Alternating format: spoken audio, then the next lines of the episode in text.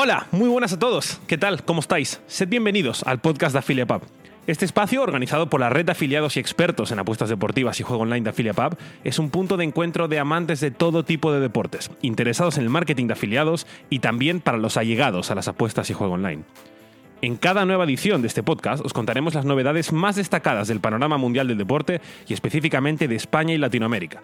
Además, os explicaremos todos los recovecos del complejo mundo de las apuestas deportivas y el juego online, la función intermediaria de una empresa como Afiliapub y, por supuesto, como os decía, de qué forma cualquiera se puede beneficiar de su modelo.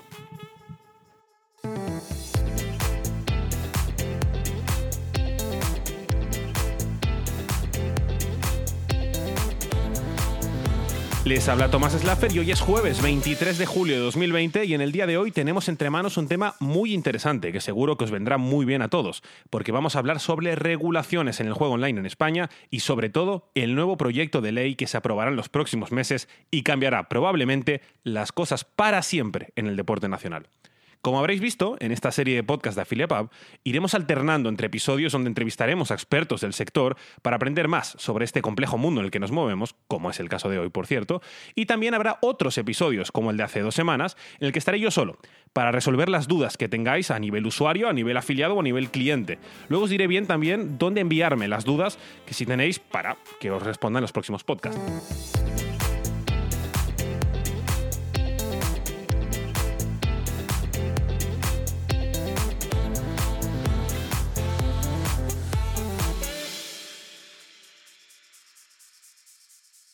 Con el podcast de hoy, como os decía, toca hablar del mercado español en el marketing de afiliados centrado en el juego online y las apuestas deportivas. Y para hacerlo está con nosotros Javier Rodríguez, que es el marketing manager experto en el mercado de España de Afiliapub.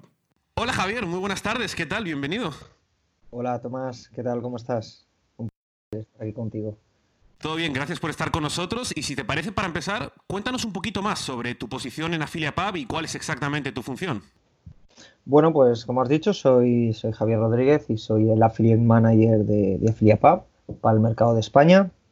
Llevo más o menos, algo más de 3 años trabajando en esta posición y básicamente, la función que tiene un Affiliate Manager, principalmente sería la relación, ¿no?, que tengo con las marcas que trabajamos, están en nuestra plataforma.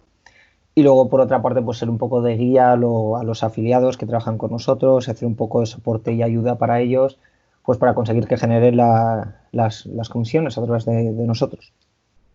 Y específicamente sobre los afiliados, ¿qué tipos de afiliados trabajan con vosotros en Afiliapub en este mercado de España?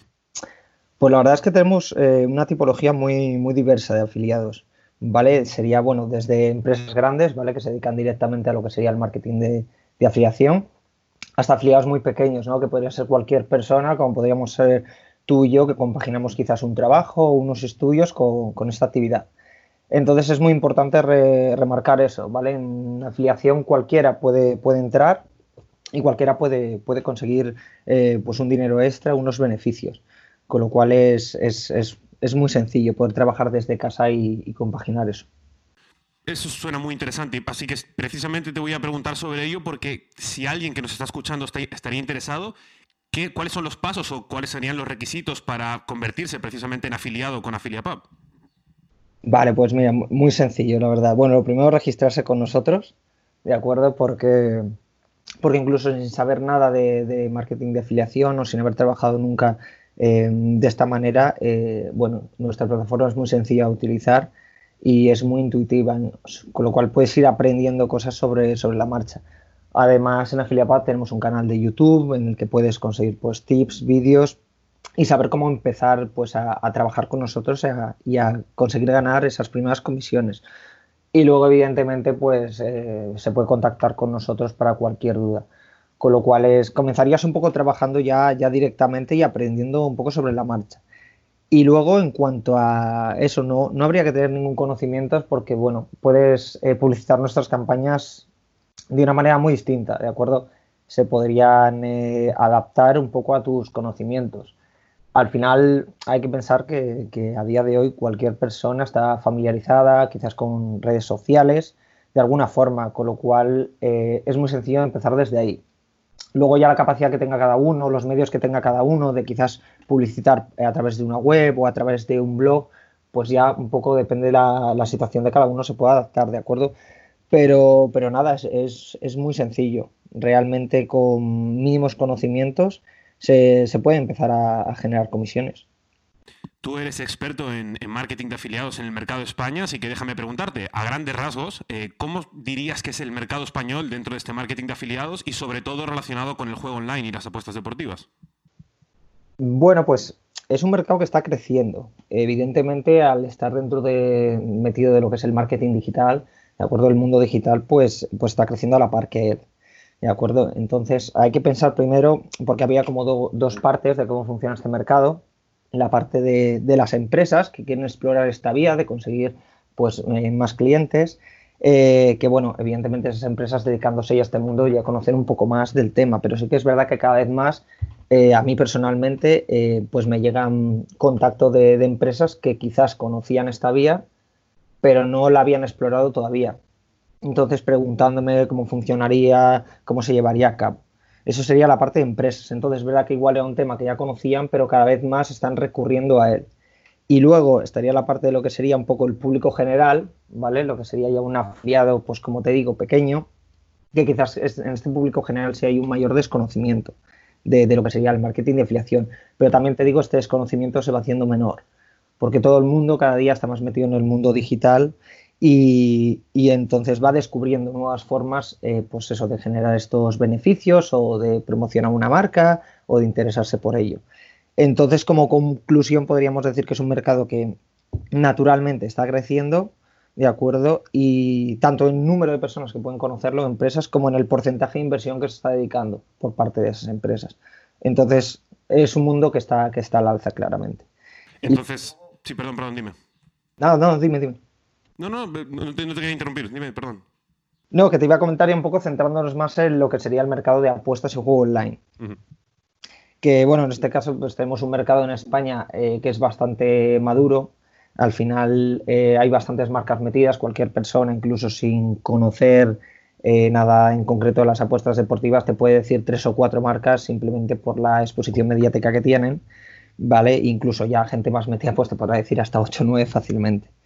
Y hay publicidad, la vemos continuamente y bueno, sobre todo la parte de lo que sería más de apuestas deportivas está muy metido en cuanto a en lo que es los deportes, en el fútbol, en patrocinios, con lo cual ya no es solo que te interesen las apuestas deportivas.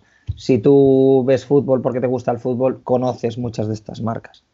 Entonces sí podríamos decir eso, que es un mercado pues bastante maduro en el que más o menos la gente sabe un poco lo que hay. Y luego en cuanto a la parte de lo que sería de afiliados, pues todo el mundo también conocemos que hay personas que se dedican a dar pronósticos, con lo cual hay gente muy especializada ya en concreto en este mercado. ¿Y cuál dirías que es el futuro inmediato o en qué dirección avanza este mercado de apuestas deportivas y juego online en España? Pues la verdad es que hay algo de incertidumbre. Si quieres luego comentamos un poco, porque va a entrar posiblemente en unos meses una nueva ley, entonces yo creo que va a cambiar este futuro, sobre todo en cuanto al tema de apuestas y juego online, ¿vale? Sí que yo creo que ya iba en una dirección, lo que pasa que esta nueva ley lo va a acelerar en cuanto a centrarse más en mejorar la experiencia de usuario, buscar esa fidelización. Yo creo que hasta ahora el mercado español siempre ha sido un mercado que se ha centrado mucho en nuevos clientes, todos hemos visto alguna vez bonos, promociones, que era un poco la lucha que tenían entre las marcas, en buscar esos nuevos clientes. Y creo que a partir de ahora se va a buscar más la fidelización y eso, tener una mejor experiencia de usuario, más opciones para el ya cliente. Y bueno, y ya te digo, respecto a la futura ley que viene, yo creo que va a cambiar mucho la forma de promocionar, evidentemente va a ser un poco por imposición, pero creo que la forma de comunicar de afiliados, de tipsters, va a cambiar totalmente, con lo cual nos encontramos ante un futuro que no sabemos muy bien todavía cómo va a ser y que según vayan pasando los meses y la ley será definitiva podremos conocer un poco hacia dónde va. Pero bueno, mi opinión es esa, que se va a buscar fidelización y mejor experiencia de usuario.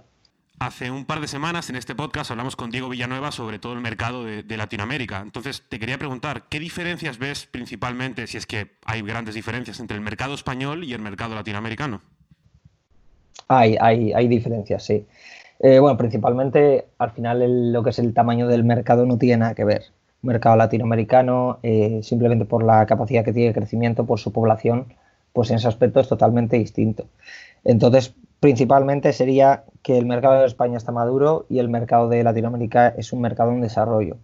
Y la capacidad de crecimiento que tiene es totalmente distinta en cuanto a población. Y luego ya nos iríamos más un poco a lo que es el conocimiento que tienen los diferentes pues, jugadores que están dentro del mercado, ¿vale?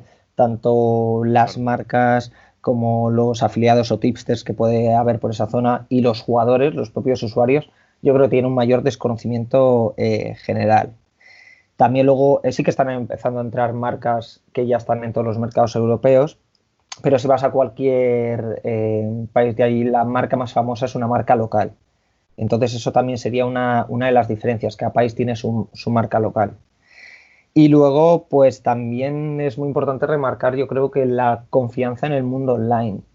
Quizás están como quien dice unos años atrás, entonces todavía hay mucha gente que eso de jugar online, depositar por, no sé, tarjetas de crédito u otros medios, hay como una menor confianza. Entonces los métodos de pagos, no sé si lo comentaste su día con Diego, pero es uno de los quizás problemas que hay a la hora de ese mercado, cosa que en España pues no sucede porque estamos quizás más habituados. Y luego, pues bueno, sí que una cosa en común es que yo creo que el mercado latinoamericano está un poco cogiendo como ejemplo España a la hora de regularse. Es verdad que cada país lo hace de una manera, pero bueno, al final el tema de tener el mismo idioma, pues sí que les sirve a yo como ejemplo de cosas que se pueden hacer bien. Has mencionado antes el tema de las regulaciones y me parece muy interesante. Lo hemos mencionado en anteriores podcasts muy ligeramente, muy por encima, pero efectivamente, como decías, en España quizás está siendo un tema recurrente últimamente. Así que te quería preguntar en relación a la nueva ley que se está haciendo, que está en proceso y cómo puede afectar o cómo puede cambiar las cosas. Pues sí, como te he dicho antes, es una ley que va a cambiar radicalmente cómo está ahora mismo el mercado. Ahora mismo es un borrador. Lo que el Ministerio de Consumo ha enviado a la Comisión Europea, a Bruselas, ha sido un borrador de ley, con lo cual ahora mismo es lo que es, pero bueno, ya nos indica un poco hacia dónde se va. Y la verdad es que es una ley muchísimo más restrictiva de lo que había hasta ahora, que al final ha provocado un poco un descontento muy generalizado en todo lo que es el sector del juego, porque es un sector bueno, pues que viene pagando unas licencias, que viene pagando unos impuestos y bueno, ahora mismo yo creo que, sin entrar yo en mi opinión ni nada, yo creo que el sentimiento generalizado de todo el sector del juego es de descontento. Y principalmente porque hay cambios muy grandes que incluso cualquier persona desde fuera las va a ver. Si quieres te cuento así un poquito por encima las principales diferencias. En el borrador, según aparece, la publicidad, tanto que había en radio, televisión y bueno, otras plataformas digitales, de acuerdo, que puede haber anuncios, pues se va a restringir exclusivamente desde 1 de la mañana a 5 de la mañana. Con lo cual, lo de ver anuncios de casas de apuestas durante el día va a quedar descartado porque va a estar prohibido. Luego, otra de los aspectos que era lo más quizás visible de casas de apuestas eran todas estas promociones de bonos, nuevos clientes, hasta tantos euros gratis. Todo eso va a quedar prohibido también. No se va a poder atraer a nuevos clientes con estos bonos. Parece ser que solo van a dejar realizar promociones de este tipo a clientes ya existentes y van a estar limitadas, con lo cual cambia radicalmente la forma en la que se va a tener que promocionar estas casas de apuestas. Y a raíz también de tema publicidad, no se van a poder utilizar famosos. Estamos acostumbradísimos a ver una cara conocida, un rostro famoso ligado a las casas de apuestas, ya sea del deporte o de la televisión en general, y esto va a desaparecer. Y quizás otra de las cosas más reseñables también va a ser el patrocinio que puede lucir en las camisetas los equipos, que también va a estar totalmente prohibido, con lo cual creo que ahora mismo solo había un equipo en toda la primera división sin publicidad de casas de apuestas y en teoría a partir de los próximos meses pues no vendrá ninguno. Esto es lo que sería sobre todo así las principales diferencias que pueda haber en lo que sería en esta publicidad. Y luego más enfocado al online se va a buscar muchísimo que en redes sociales haya una protección de menores, que no puedan acceder a ese tipo de contenido menores, y que se remarque mucho el mensaje de jugar seguro, jugar con responsabilidad. Entonces, bueno, como conclusión, estas serían como, evidentemente el texto es muchísimo más largo, sí, pero estas serían como las cosas más reseñables y que cualquiera que se ponga a verlas cambia totalmente el panorama actual. Resulta muy interesante y parece una ley muy ambiciosa también, porque cambia muchas cosas, y estaba preguntándome, en relación a lo que has dicho de que ahora las publicidades solo pueden tener espacio en los grandes medios de comunicación entre la 1 y las 5 de la mañana, no sé si crees que puede cambiar un poco también la concepción del deporte o los horarios del deporte a raíz de esto. No sé cuánta fuerza pueden tener las casas de apuestas o el mercado de juego online, como incluso para mover un poco las franjas horarias de los deportes para que coincidan en este periodo de 1 a 5. O quizás demasiados, lo que estoy diciendo. Es muy interesante lo que comentas, porque claro, en principio nadie ve lógico que se juegue un partido a esas horas. Claro, yo lo que decía, no tanto el partido en sí, sino quizá el post partido o programas relacionados con el deporte en sí. Sí, no, claro, es que en eso se tendría que centrar sobre todo más en esos momentos lo que sería esta publicidad. Porque es que si solo permite esa franja horaria, yo no sé, como te digo, esto es solo un borrador de ley, quizás se retocan cosas, pero ahora mismo sí, es muy ambicioso en cuanto a cambiar radicalmente la ley actual. Entonces sí, yo creo que se va un poco por esa línea, quizás de que se tengan que centrar en publicitar o en alargar esos espacios para que pueda entrar ese dinero. Como inyección, tanto a televisiones o, bueno, a cualquier empresa que esté dentro de ello. Bueno, sea como sea, veremos en las próximas semanas, en los próximos meses o quizá años cómo avanza. Sea como sea, Javier Rodríguez, muchísimas gracias por explicárnoslo. Creo que nos queda muchísimo más claro y, de nuevo, muchas gracias por tu tiempo. Muchas gracias a ti, Tomás.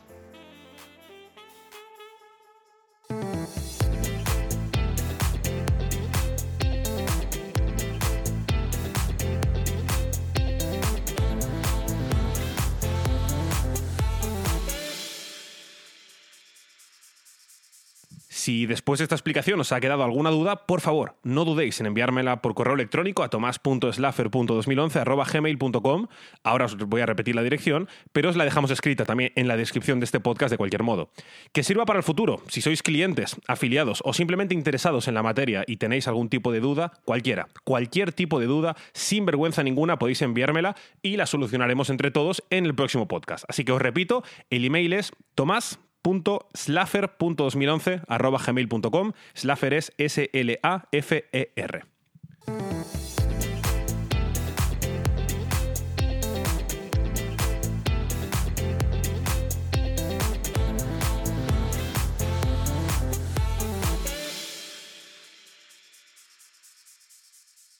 Vamos a indagar un poco más en lo que nos ha comentado Javier sobre la nueva ley. La cara visible de este proyecto es la del Ministerio de Consumo, que dirige Alberto Garzón, que hace 2 semanas exactas ha presentado este proyecto a la Comisión Europea tras formalizarlo el pasado mes de febrero. Garzón ha apelado a una alerta social sobre los peligros del mal uso del juego y exceso de publicidad como motivación para impulsar este proyecto de ley, y realmente Javier ya nos ha explicado antes los puntos más importantes y seguro que también iremos hablando más de ellos cuando se formalicen en las próximas semanas. El hecho es que puede cambiar el deporte nacional, tal y como lo conocemos ahora, por una lógica básica, y es la cantidad de dinero que mueven las casas de apuestas en los grandes deportes nacionales, como pueden ser fútbol o básquet, por ejemplo. De hecho, 19 de los 20 equipos de la Liga de Fútbol, que es la más influyente de todo el mundo, tienen patrocinios con casas de apuestas. De hecho, la misma Liga, como institución, también tiene patrocinios con casas de apuestas. Como curiosidad, el único club que no tiene este tipo de publicidad es la Real Sociedad, aunque también hay que decir que el equipo de Donosti había firmado un contrato con una casa de apuestas vasca entre 2016 y 2018. En Inglaterra, por ejemplo, el 45% de los equipos de la Premier League tienen una casa de apuestas como patrocinador principal. Por ejemplo, todo lo contrario sería la Serie A italiana, que desde el 1 de enero de 2019 se prohíbe cualquier tipo de patrocinio relacionado con apuestas deportivas, que es la dirección que está cogiendo España también.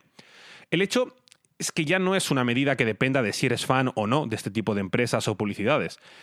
El hecho objetivo es que este tipo de patrocinio mueve una cantidad casi inimaginable de dinero. Y puedes estar más a favor o más en contra de la ley Garzón, pero lo que me da un poquito de miedo pensar, sin posicionarme, es cuánto pueden cambiar las cosas. No en el Barça, no en el Madrid, por sus grandes presupuestos, pero sí quizá en el Alavés o en el Osasuna. Porque es posible que tengan que despedir a trabajadores de limpieza, o informáticos, o preparadores físicos, porque dejan de recibir este ingreso por publicidades de apuestas deportivas. Quizá la Liga tiene que dejar de contar con trabajadores de logística, por decir algún ejemplo, por la misma razón. Porque es evidente que habrá un descenso muy importante de dinero, aunque puedan encontrar otro tipo de patrocinador. Ni hablar de que quizá pierden fuerza también en los proyectos deportivos, por no poder fichar nuevos jugadores, o entrenadores, o herramientas tecnológicas, qué sé yo. Por eso digo que me da un poco de miedo pensar cuánto pueden cambiar las cosas, aunque en ese escenario más catastrófico habría que abrir también el debate de si vale la pena o no esta ley por el desarrollo sostenible del deporte, a pesar de estas consecuencias negativas, y no solo en el deporte, sino en la sociedad. Un debate que, por cierto, no entraremos. Como ya sabéis, en este podcast también hablamos siempre de actualidad deportiva para estar metidos en todos los puntos de interés y entender desde todos los puntos de vista las apuestas deportivas y el juego online. La gran noticia de la semana pasada, obviamente, está en la Liga de Fútbol Española con la consecución del título doméstico por parte del Real Madrid para cortar así la racha del Barça de los últimos años. Ya sabéis que aún no ha regresado ni el tenis y el básquet ya acabó hace algunas semanas en España y la Euroliga no se va a reanudar esta temporada. Pero no os preocupéis, porque probablemente lo mejor está por llegar. Y es que en las próximas semanas tendremos que hablar mucho de la NBA, que se reanudará en la burbuja de Disney World en Orlando, Florida, desde el 30 de julio, y eso abrirá también la puerta a la fase previa del playoff a partido único de la Champions League y de la Europa League, que serán durante el mes de agosto. Y además también, la semana pasada volvió el Mundial de MotoGP aquí en España, y recordad que también tenemos la Fórmula 1 en marcha. Será difícil que nos aburramos este mes de agosto. Por aquí se nos ha acabado ya el tiempo por hoy, pero nos volveremos a escuchar en las próximas semanas en esta misma plataforma con un nuevo podcast de Afiliapub, y mientras tanto nos leemos en el blog, en las redes sociales y en la página web de Afiliapub. Gracias por compartir este rato con nosotros y hasta la semana que viene.